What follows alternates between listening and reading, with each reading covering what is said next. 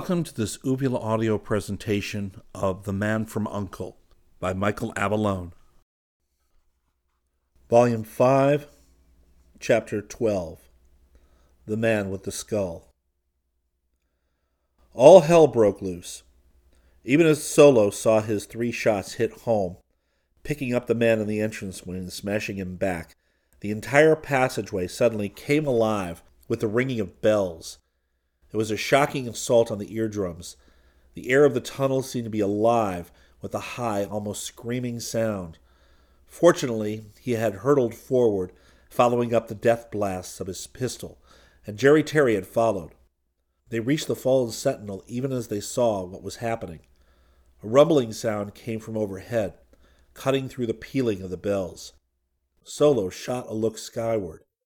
A gigantic slab of concrete was coming down a secret door to seal the passageway to the outside world.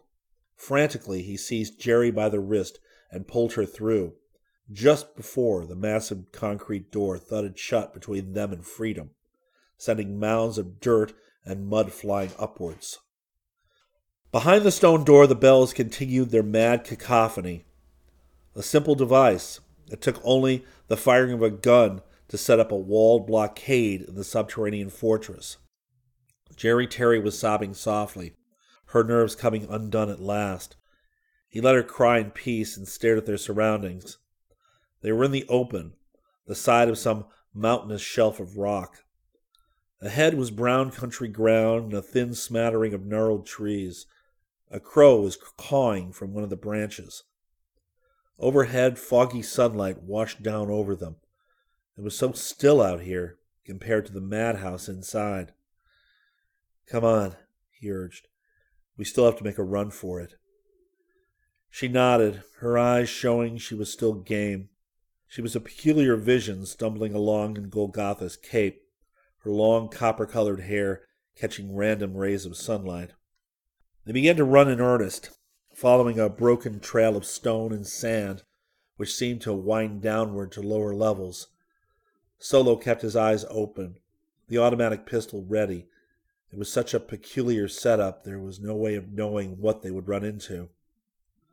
The road ended, spewing them into a flat table of land which showed a vast unbroken meadow stretching almost as far as the eye could see, only to end before the towering majesty of the Bavarian Alps. Solo cursed. Damn this terrain. It was all of one piece.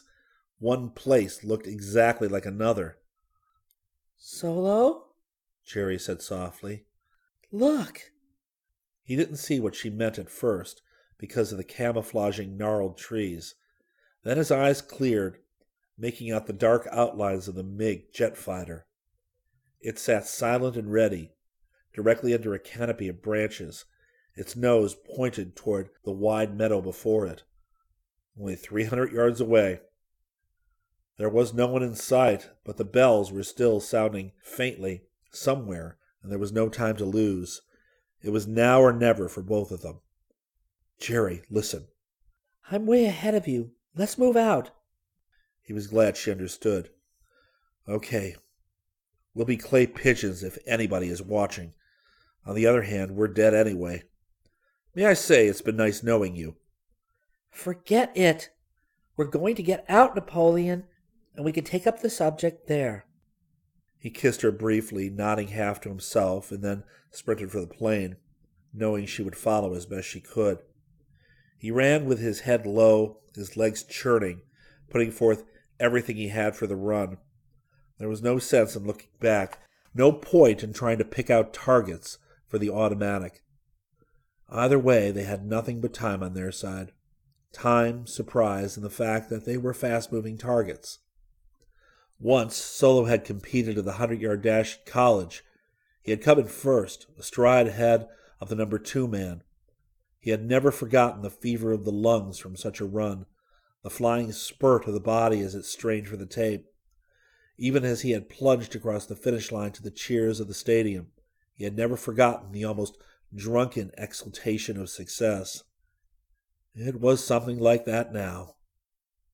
The meadow grass disappearing beneath his heels, the plane looming closer, the expectation of a burst of gunfire, the fierce straining of his muscles. He was only dimly aware of Jerry Terry's figure somewhere behind him.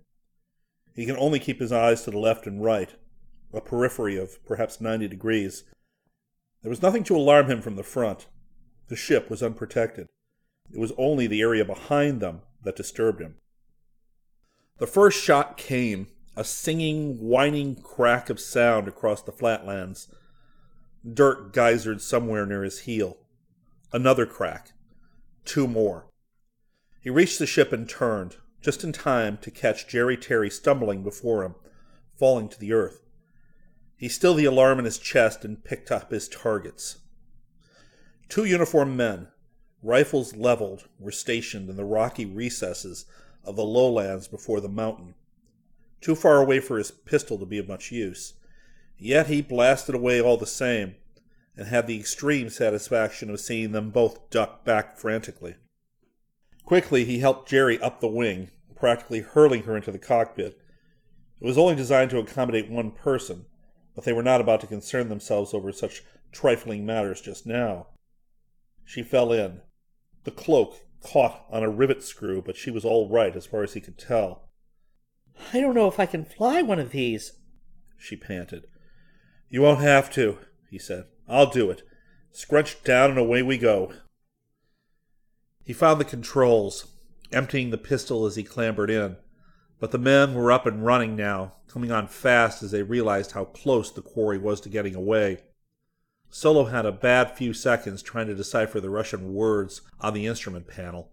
But a plane was a plane, be it a flying Jenny or a MiG. The rocket starters were going to be the big question. Never mind the basic principles of aerodynamics. Solo found the release buttons blessing Korea, where he had acquired skimpy knowledge of the MiG fighter, from one that had come down on the banks of the Yalu River ten minutes away from Solo's reconnaissance patrol. Crack! Crack! Two rifle shots were lost in the budding blast of the takeoff. The rockets whooshed with noise. He dug out the Luger, sighted quickly, and got a shot off.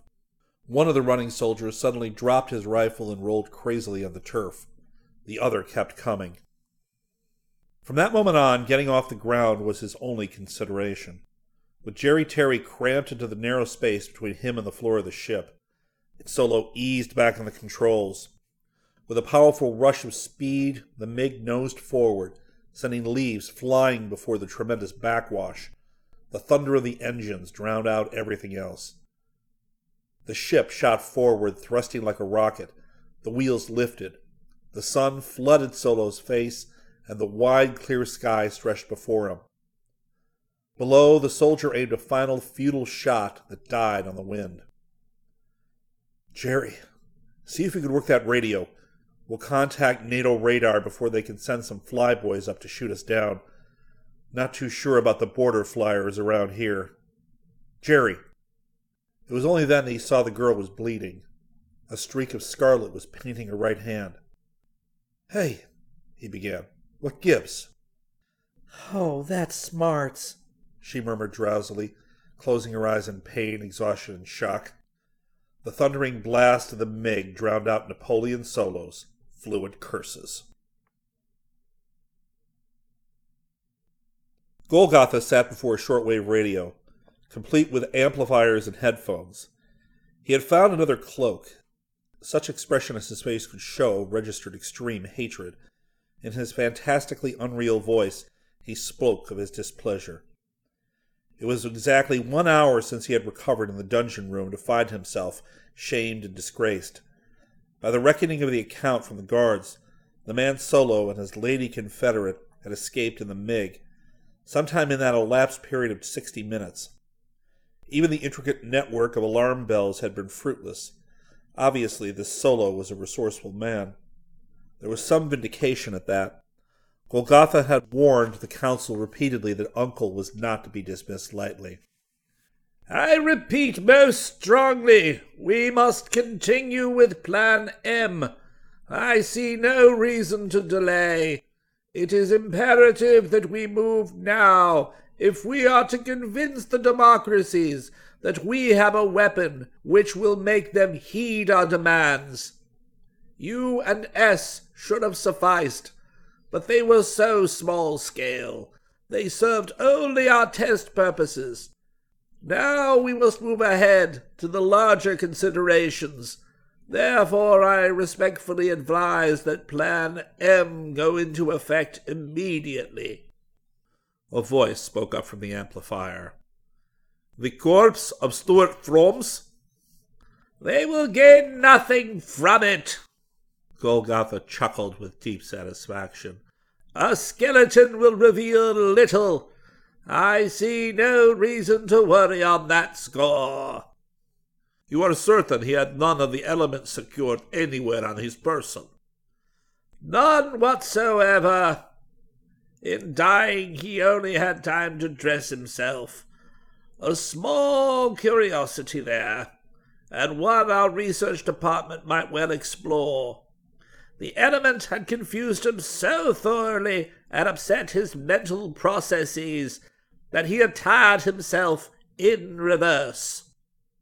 Repeat that. I do not understand. Golgotha clarified the subject of how Stuart Frome's corpse had been attired when claimed by Napoleon Solo. Excellent, Golgotha, excellent. The council will be pleased. Another successful residue of your element. Perhaps you are right. Golgotha's cavernous eyes gleamed. You will recommend Plan M, then? Yes, I think I will. We are ready to make our move now, I should say. You make my day, Golgotha crowed. Never fear about Napoleon Solo. I will exterminate him as soon as it is feasible. At best, he is no more than an efficient enemy agent. The voice on the amplifier didn't care one way or the other. Though as you see fit, I will contact you at the same time tomorrow.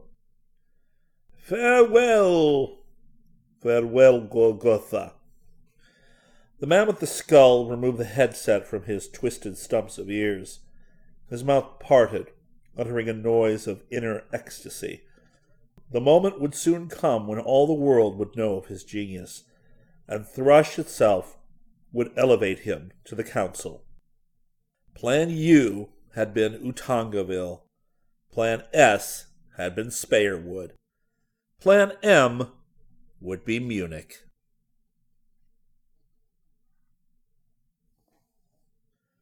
Napoleon Solo eased the MiG down in a short approach, mindful of the twin patrol planes hugging his tail. As he had expected, they were being intercepted barely 20 minutes outside of Orangeburg. There was no use arguing. The MiG could have easily outdistanced the patrol planes. They were no competition in the speed department, being mere monoplanes of the Cessna design. But there were two considerations. First, they could call out the whole Air Force and second, Jerry Terry was unconscious. She needed doctoring as soon as possible. Therefore, when the harsh guttural voice broke in on his radio set, which he had left open intentionally, he saw no other course but swift cooperation. The landing strip was a long concrete runway set somewhere in German territory.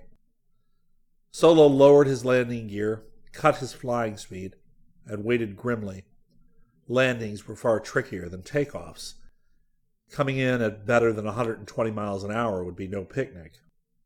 And it wasn't. The MiG bounced like a rubber ball, tires screaming and burning, but Solo had the satisfaction of bringing it down in one piece. After that, the rest would be gravy. Once he had explained his position to the NATO officials, it ought to be fairly simple. He climbed stiffly from the cockpit easing Jerry Terry to a standing position. He kept his eyes open, anxious to evaluate the amount of interest his strange appearance had fostered. A MiG had to be troubled in this day and age. There was a stone administration building of sorts, and a long, low hangar not too large in size, possibly a remote outpost, strategically situated. France was still to the west. He checked the range of mountains showing behind him and then there was no more time to look for outstanding landmarks. The small airfield was in an uproar. Uniformed men were rushing for the administration building, rifles at high port. The patrol planes had taxied into view behind him, turning sharply to face his own plane, like matching bookends. Solo didn't wait for any further activity. He jumped to the ground, feeling the concrete jar his feet. Jerry Terry, as compactly as she was built, felt very heavy. He heard footsteps behind him and a click of rifle bolts driving home, and then a maddeningly familiar voice. We meet again, Mr. Solo. As you can see, I am not as expendable as all that. He froze, a sudden recognition dawning with the subtlety of a thunderclap. He turned, forcing himself to smile. Well, well, heard any loud humming sounds lately? Standing before him, dressed in an official looking gray uniform, was Denise Ramont.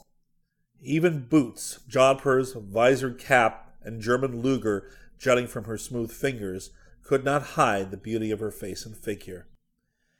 Yes, Mr. Solo. And now it will be my turn to hand out the punishment. Take him, see if the girl isn't charming, and then bring Mr. Solo to my office. There are a few questions he must answer. Napoleon Solo shrugged.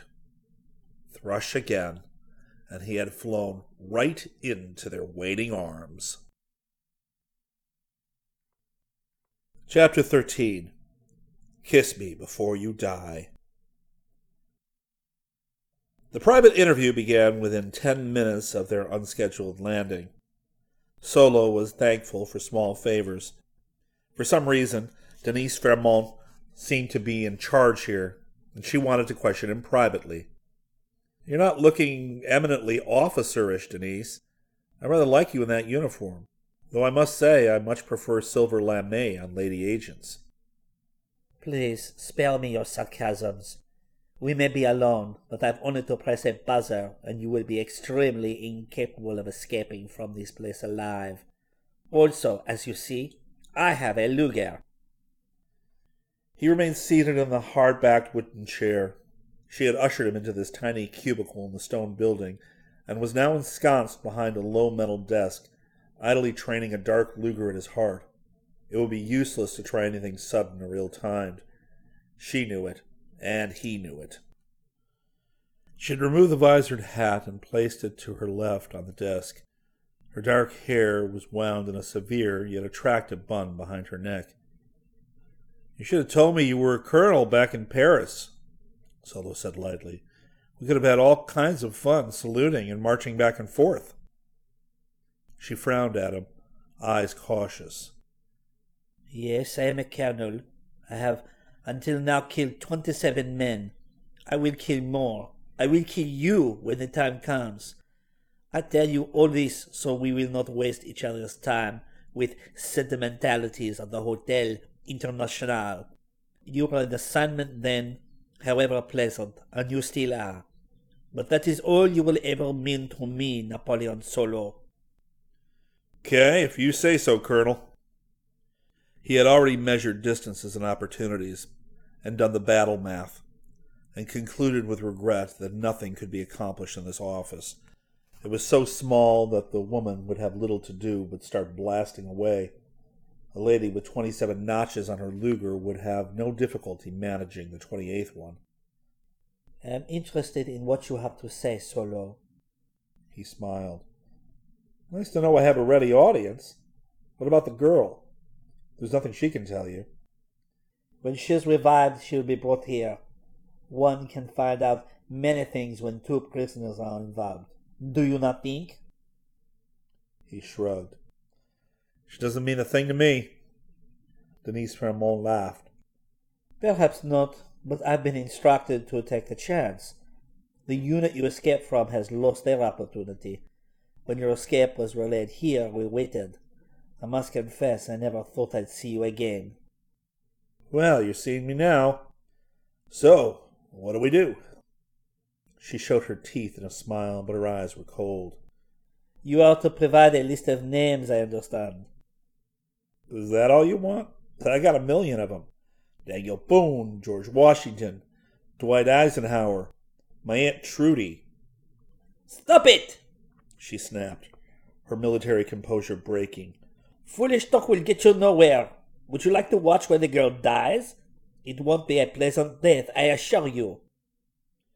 I can think of several other things I would prefer, he admitted. There was a black telephone on the desk. Solo could see that Denise Ramont was expectant, waiting for it to ring.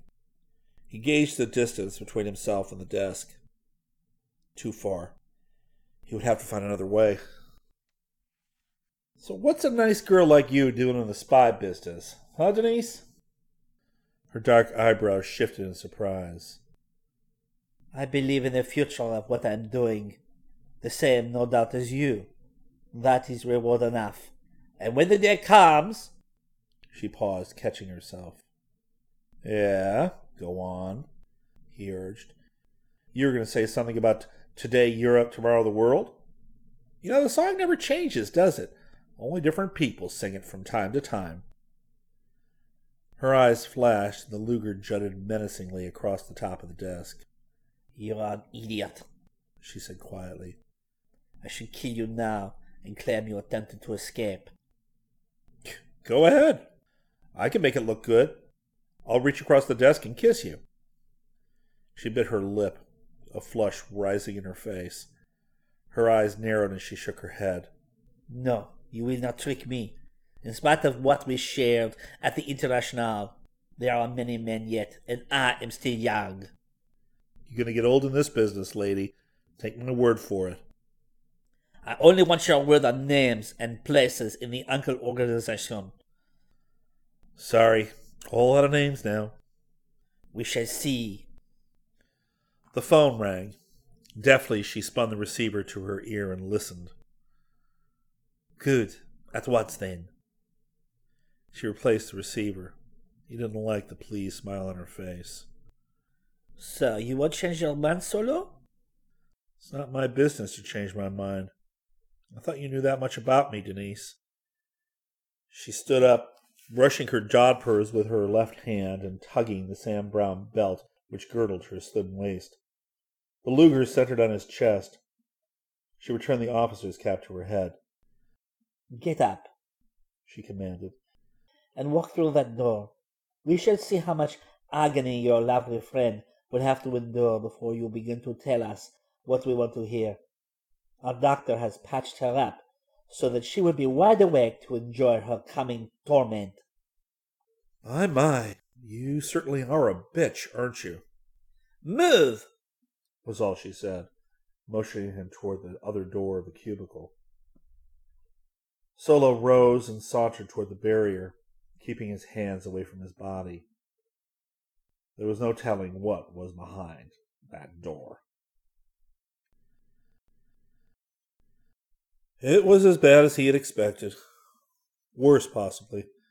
Was one thing to be in the soup himself, quite another to have to stand around while it was stirred with somebody he liked. The door opened on a short corridor without illumination, which led into the long, low hangar. Solo could smell the heavy odor of gasoline and grease. There was a stench like burning rubber in the air, too. The hangar was empty of aircraft.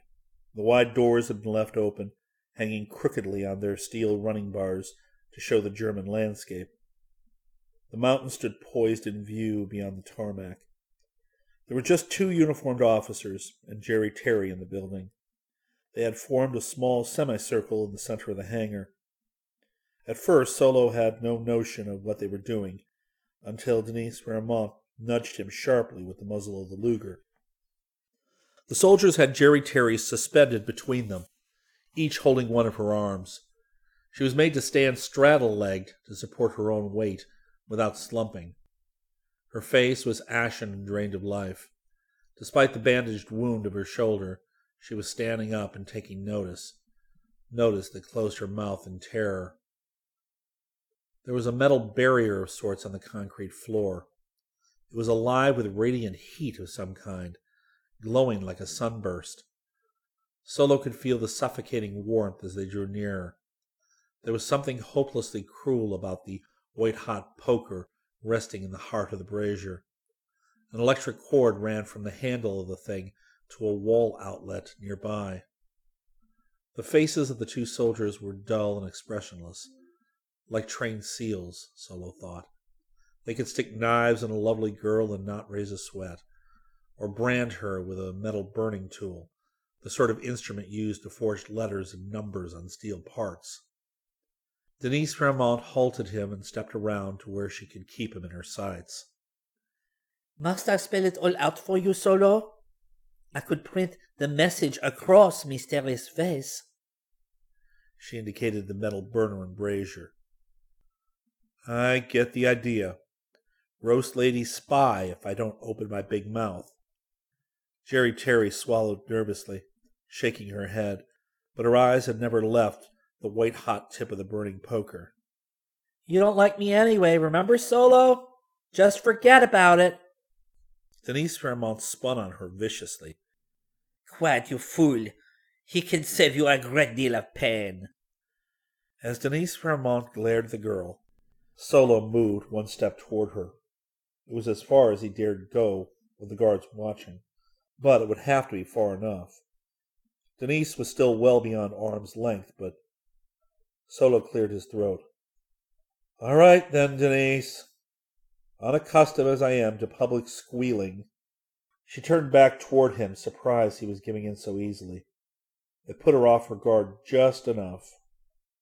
Solo's right leg shot upward and his body arched backward in a perfectly executed savate kick. The tip of his shoe caught the Luger directly under the barrel, sending it high into the air above their heads. It flipped twice neatly, and he caught it before it hit the floor. He turned it to proper position, his finger on the trigger. Denise Ramont fell back with a shriek, and the two men holding Jerry Terry released her and went for their guns. Unfortunately for them, their weapons were slung behind their shoulders, in the required form for soldiers bearing rifles. Yet they were foolhardy and wouldn't stop. Released from their grip, Jerry Terry fell hard to the floor. Denise Ramont, in her anxiety to regain control of the situation, went wildly for the white hot poker in the brazier. There was no time to shout orders or commands to halt the carnage. The soldiers were bringing their rifles to bear, and Denise Ramont was already brandishing the glowing poker. Solo's first shot caught one of the soldiers high in the chest and spun him around. His second found a nesting place directly in the forehead of the other man. Both of them were dead before they hit the stone floor of the hangar. And then there was Denise. If she had stopped, if she had for a moment considered she was going up against a marksman at close quarters, he may have stayed his hand. He didn't want to shoot the woman. She could be valuable later. But Denise Ramont had lost all power to think coherently or to evaluate consequences. All of her headlong charge, with the poker held like a flaming rapier, was spearheaded for the body of Napoleon Solo. Unluckily for her, he didn't have the time for a fancy or well chosen shot.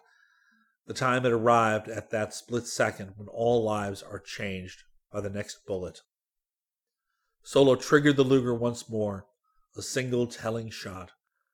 He stood and watched as Denise Ramont's face came apart with surprise and pain, as if she had never believed he would actually shoot her. The poker described a smoking eddy as it clanged to the stone, shooting off sparks. Denise Ramont crumbled, her hands holding her Sam Browne belt as if that alone could hold her up and keep her from dying. Wordlessly, Solo stepped over her body and lifted Jerry Terry to her feet. He kept an eye on the hangar entrance. Once again, the race would be to the swift. Despite the obvious pain and confusion she was undergoing, Jerry couldn't take her eyes off Denise Ramont's prone figure, curled up in death. Solo, you killed her. Yeah, lecture me later, he said impatiently. Right now, let's get to that MiG and get out of here. Okay? There's nothing else. Her eyes were dazed. Come on, we have to move. Can you walk? She nodded dumbly, allowing him to half push, half drag her to the tarmac. Solo flung a sweeping search over the field. The MiG was where he had parked it, and it was even facing toward takeoff. There was no sign of the patrol planes. It seemed as if there was no one else on the field. Everybody had been accounted for. You wide awake now, Terry? he barked. Yes, yes. All right then, come on. And don't look back. Just remember, it was Denise or us. Jerry Terry said nothing further. She lowered her head and staggered for the MiG. Solo was just behind her, imploring the silent gods to stay with them for just five more minutes until he got to that damn MiG and got it airborne once again. But even as he made the unspoken plea, he could see the heavy motor lorry turn in from the roadway about 500 yards down the field. Grimly, he hurried Jerry Terry ahead of him, not bothering to mention the minor detail that their flight was not unobserved. When the hounds were on the scent, it was downright amazing how they showed up in the most inopportune times.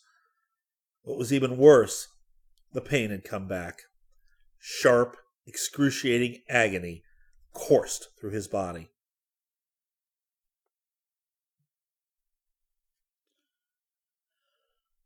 Partridge of the Paris Overseas Press Club was in the bar, finding new joy in the way Stanley mixed martinis, when he was summoned to the telephone.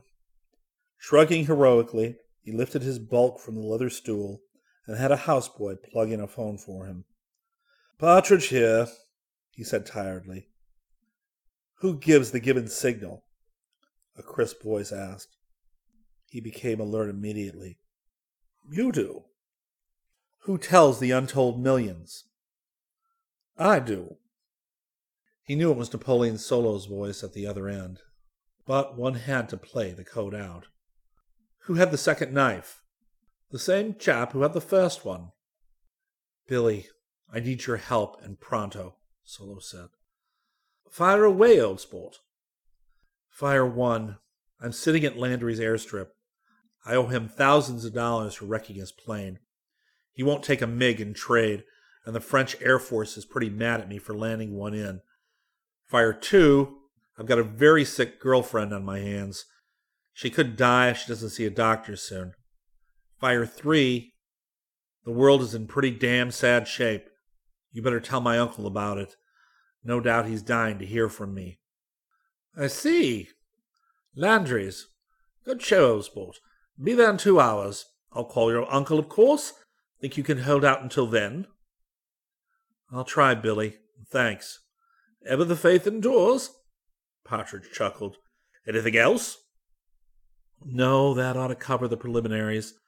The girl is my first concern right now. Off I go, then. William Partridge hung up, drummed the phone for three taut seconds of preparation, downed his martini zestfully, and left the bar like a shot. Stanley the bartender had never seen him move so fast.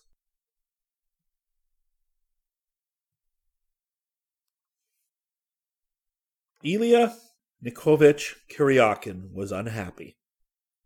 In his tiny West Side apartment in Manhattan, he paced the rooms, looking for something to do. Working overtime at headquarters had not improved his restlessness. There was just so much they had been able to discover about Stuart Frome's corpse and that very, very special piece of dynamite his dead toes had revealed the tiny capsule. If it was what the lab boys expected, then things indeed would get very bad around the world. Kuryakin tried not to think about Napoleon Solo. Awkward business liking a fellow agent. When the going got rough, as it usually did, it was a terrible thing not to be on hand to assist with the difficulty.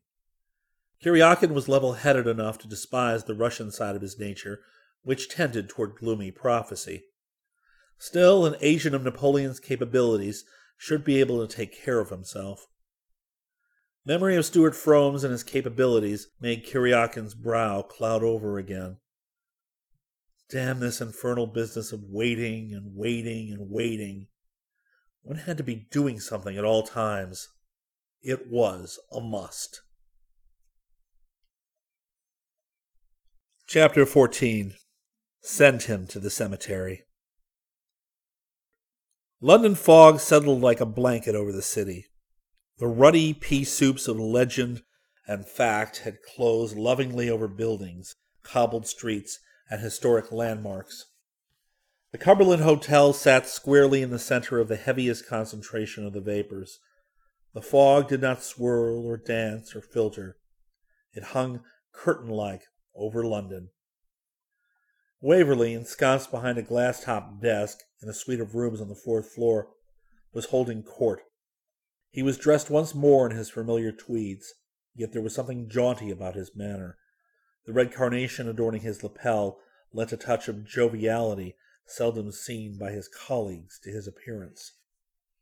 Seated at various points of the modernistically furnished room were Napoleon Solo, Jerry Terry, and Illya Kuryakin. Solo wore a dark suit of conservative cut and a sober powder blue tie. His face was as unlined and freshly handsome as ever. Jerry Terry, her long copper hair neatly bound with a red headband, looked beautiful and invulnerable in a beige woolen sheath dress. The contrasting white sling in which her right arm was cradled somehow seemed an afterthought rather than a necessity. Kuryakin's attire was less unkempt than usual. He had managed to appear in a pressed clean suit of indeterminate gray. The atmosphere was cordial and friendly. Smoke from Solo's cigarette filled the air. So, Partridge got you out, Solo, Waverley concluded. Partridge got us out, Solo amended, winding his account of the adventure into a neat summarization of the facts. Waverley had evinced keen interest when Golgotha had entered the narration. Even Kuryakin had never seen Waverley so drawn out before. Golgotha. We've been waiting for his hand in this. High time, too. Thrush had to enlist a man of his stripes sooner or later. He's a new one on me, sir, Solo remarked, smiling at Jerry Terry. Memory of that flight in the MiG made him wince wrestling with unfamiliar controls and fighting to stanch the flow of blood from her shoulder with his free hand to keep her from bleeding to death. It was all over, for the time being. They could breathe for a bit. I've never heard of Golgotha. Kuryakin? Waverley murmured. The young Russian smiled at Solo and the girl. Napoleon, Golgotha is Frome's opposite number, an absolutely brilliant chemist Security has had him on file for years, at least up until there was a fire explosion in his laboratory in Budapest in 54. He's been out of sight since then. Everyone assumed he was alive, but had somehow been disfigured in the blast. We've been waiting for him to show up with Thrush. He's exactly the sort of man they would find use for brilliant, embittered, and hungry for some sort of fame in his own field. You think he's come up with some super drug that scored so heavily in Utongaville and Sparewood? It's a safe guess at this writing, Napoleon. The man's a wizard, and our lab results check out to something frightening. In fact, if we don't find the stockpile of this unknown element, the world is in for a pretty bad time. Solo frowned at Waverley. Frome's pellet. Yes, Solo. Our worst fears are realized now, his chief said heavily. Thrush has found a blood catalyst which causes a man to literally lose his mind and all sense of mental coordination. Lord knows what a sight those two towns must have been, with the entire populace running amuck. And they've been improving their methods since then. Decomposition of the body is now sped up to less than twenty four hours of full cyclic effect. Frome's is now no more than a skeleton. Solo restrained a visible shudder. What was in the pellet? Kuryakin laughed harshly. What good would the chemical composition do for you, Napoleon? It's enough to say it is a never before known agent. The lab is trying to break it down now. We only know what it can do. After Frome's odd case, I tried it on guinea pigs and white mice. They lasted three hours. If Thrush has it, we're in for it, as I said. Stockpile, you said. Yes, Waverley agreed. It's their pattern. Build up enough of a supply to cover the universe. I would say so. That makes a lot of sense to me, Jerry Terry said. There'd be no end of places to hide something that small. So innocuous looking, too. Waverley pyramided his lean fingers, his eyes sweeping over the three of them. He looked almost kindly for a change. They would never know how much he appreciated all three of them at that precise moment. It was a comfort to talk, with one's own kind. The experience of the jet bomber was still too fresh in Waverley's mind. That cemetery, Mr. Waverley, Solo suggested. They were awfully determined about our not taking a look there. True enough, Solo, but that cemetery checks out. Orangeburg, built in 1922, spared by the Allies in World War II. If it were blind of some kind, we'd have to have proof. You don't go poking around cemeteries, Solo. It's just not done. The Queen Mother herself couldn't order such a thing. Queen? There was a startled expression on Napoleon Solo's face. Waverley leaned forward, catching the odd look. He half smiled. I was only being amusing, Solo. What did you think of something? I'm not sure. Napoleon, what is it?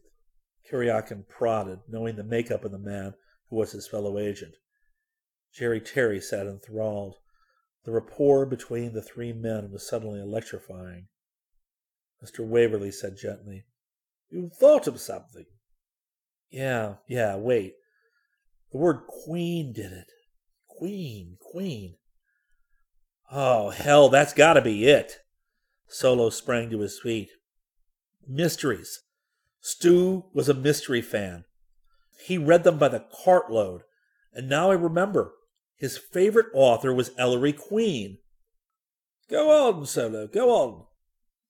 The hotel suite was silent save for Solo's energetic pacing back and forth. Ah, just wait a second. I haven't got it all yet. But but hear me out. It helps the wheels to turn. What did we have? Stu's body with clothes on backwards, right? They let him stay that way for us to find, right? So it had to be okay with them. Otherwise, they would have guessed he was trying to leave some kind of a message. And by God, it all falls neatly into place. They let him stay with his clothes reversed because they thought it was one of the after effects of their damn mind killing drug. Yeah, that that's that's got to be it. Or they would have switched his clothing back to normal. As sure as God made little rotten agents. Don't you see? Stuart must have been naked, maybe in the tub or something when the effects of the stuff hit him. They had to know that. And he dressed backwards, and all the time they thought he wasn't coordinating. Yet, actually, he was thinking more clearly than any man I've ever known. His enthusiasm and logic were contagious. Solo's three listeners dared not interrupt lest they break the chain of his magic. Now, Stu knew that I knew he was a fanatical mystery fan. Above all, an Ellery Queen fan. So he did the one thing to point the finger at what he had discovered. He had found the drug, stuck a pellet between his toes, but in case that was discovered, he had told us as surely as if he had written it in black letters a foot high exactly where to look. It was a long shot, a long, long shot, but I feel it's paid off. Waverley coughed. Napoleon Solo smiled. Sorry, sir. I won't keep you waiting any longer. In case you don't know, the most famous Ellery Queen mystery of them all begins with the corpse of a man found on which all the clothing had been reversed. The killer did this to conceal the fact that the man had been a priest. Therefore, the absence of the tie was not immediately apparent as it would have normally been. Solo, priest, tie, Waverley demurred. I fail to see where this is going. Let me finish. As I say, that book is Ellery Queen's most famous. Been reprinted a thousand times, and people all over the world who go in for mysteries remember it. That's the important point that Stu didn't want me to miss. The title of the famous book. Jerry Terry suddenly said in a very clear voice. I'll be damned. The Chinese orange mystery. Exactly. The Chinese orange mystery. Pointing to one stockpile that has to be destroyed at all costs. There was a new silence in the room. Orange, Kuryakin said almost ruefully. What a gamble he took. Orangeburg Cemetery, Waverley said with grim finality.